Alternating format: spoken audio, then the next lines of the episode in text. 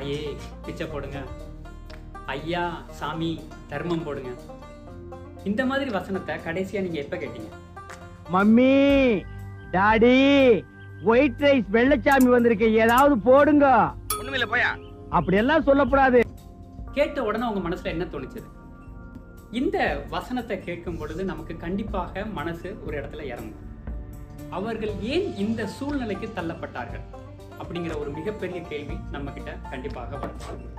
எப்பவாவது ஒரு நாள் நீங்க கையில நிறைய காசு இருக்குது ஆனால் சாப்பிட முடியாம தவிச்சிருக்கிறீங்களா? பசியோட தூங்கி இருக்கிறீங்களா அதுலயும் குறிப்பா அவ்வளவு பெரிய வேலையை முடிச்சுட்டு வீட்டுக்கு வந்து இருக்கும்போது வீட்டுல ஒண்ணுமே இருக்காது. ஒண்ணுமே இல்லைன்னு சொல்லும்போது நம்மளுடைய மனநிலை எப்படி இருக்கும்? ஒரு காலத்துல அம்மா எல்லாம் என்ன பண்ணிருப்பாங்க?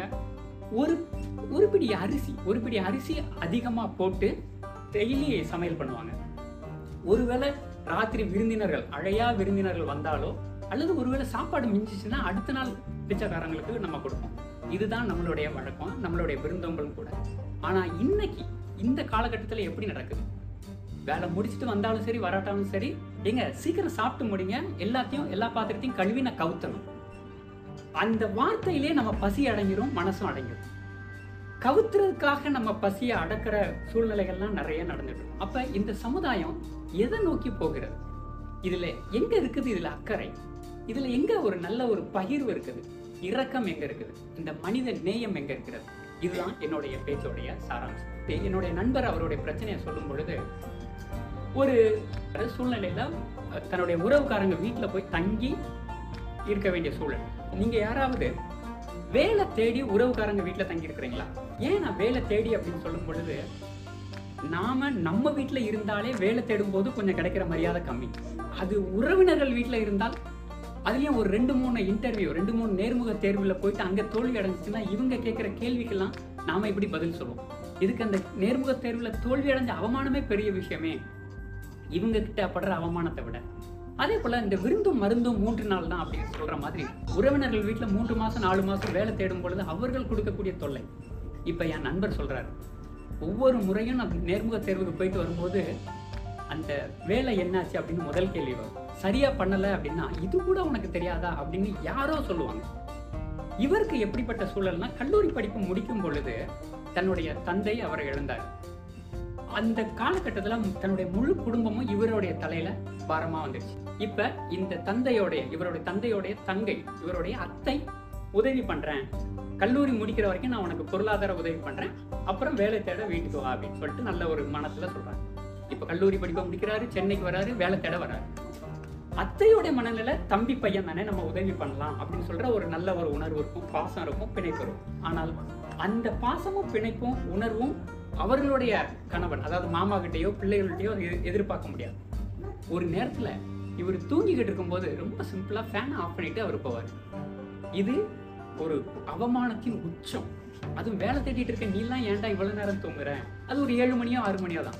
இப்படிப்பட்ட பல அவமானங்கள். அதே போல சாப்பாடு சாப்பிடும்போது மிஞ்சிடுச்சுன்னா அவன்கிட்ட கொடு. அடுத்த நாள் மிஞ்சிடுச்சுனாலும் அது அவன்கிட்ட கூட. அவன் சாப்பிட்டுக்குவான் இது பிச்சைக்காரங்களை விட மோசமாக ட்ரீட் பண்ணிக்கக்கூடிய ஒரு. பெரிய பெரிய மனிதர்கள். நம்மளும் கூட நாம பட்ட அவமானத்தை நம்ம என்னைக்குமே மறக்க மாட்டோம். அதுலயும் சோற்றுக்காக நாம பட்ட அவமானத்தை கண்டிப்பா நம்ம மறக்கவே மாட்டோம். அதுதான் மனித இயல்பு. இந்த இடத்துல தான் ஒரே ஒரு கேள்வி அந்த மனித நேயம் எங்கே? நாம எப்படி மற்றவர்களை ஏன் இவ்வளவு கீழ்த்தரமாக ட்ரீட் பண்றோம் அப்படிங்கிறது மட்டும்தான் இது ஒரு கேள்வி. ஒரு சின்ன கதை. ஒரு சீன அரண்மனையில அரசன் ராணியை தங்குறதுக்காக ஒரு கட்டில் இருக்காங்க. அந்த கட்டில் பழுது பார்க்கறதுக்காக ஒரு தச்சன் வராரு அந்த தச்சன் பழுது பார்த்துக்கிட்டே இருக்கும்போது அவருடைய கவனக்குறைவுல ஒரு பள்ளியை பள்ளி ஓடுற பள்ளி அதில் மாட்டிக்கிச்சு. அது மேல ஆணி அடிச்சிடுறாரு. இவரு அதை கவனிக்கவே இல்லை. கொஞ்ச நாள் கழிச்சு அந்த ராணி இந்த கட்டில வேற இடத்துல அமர்த்தணும். அப்பதான் அந்த பள்ளியை பார்க்கறாங்க. எப்படி இப்படி ஒரு நோய்வாய்ப்பட்டு மெலிஞ்சு ஒரு ஆணிக்கு கீழே இந்த பள்ளி மாட்டிக்கிட்டு இருக்கு? ஆனால் அது உயிரோட இருக்குது ராஜாவை கூப்பிட்டு காமிக்கிறாங்க. பள்ளி எப்படி உயிரோட இருக்குது அப்படின்னு சொல்லிட்டு அப்படியே பேசிக்கிட்டு இருக்கும்போது திடீர்னு உத்தரத்துல இருந்து ஒரு பள்ளி கவுளி சத்தம் வருது. தன்னுடைய வாயில ஒரு சின்ன பூச்சியை மேலே இருந்து கீழே வந்து கட்டிலுக்கு அடியில இந்த பள்ளிக்கு உணவை ஊட்டுது இதுதானே இயற்கை. இயற்கையுடைய பண்பே இதுதானே. பகிர்வு. எங்கிருந்தோ வந்து அந்த சின்ன பள்ளி தன்னுடைய இன்னொரு சக பள்ளிக்கு உதவி பண்ணும் பொழுது ஆறு அறிவு படைத்த இந்த மனிதர்களுடைய உண உதவித்தன்மை எங்க போச்சு? அந்த சமுதாயத்துல உள்ள அந்த மனித நேயம் எங்க போச்சு? தனி மனிதன் ஒருவனுக்கு சோறு இல்லை என்றால் ஜெகத்தினையே அழித்து விடுவோம் அப்படின்னாரு பாரதியார். ஆனால் இன்றைக்கு எத்தனை பேர் பணம் இருந்தாலும் சரி வீடு சூழல் எல்லாமே இருந்தாலும் சரி பட்டினியோட போறாங்க. பணம் இல்லை என்றாலும் பட்டினியாக தூங்குறாங்க.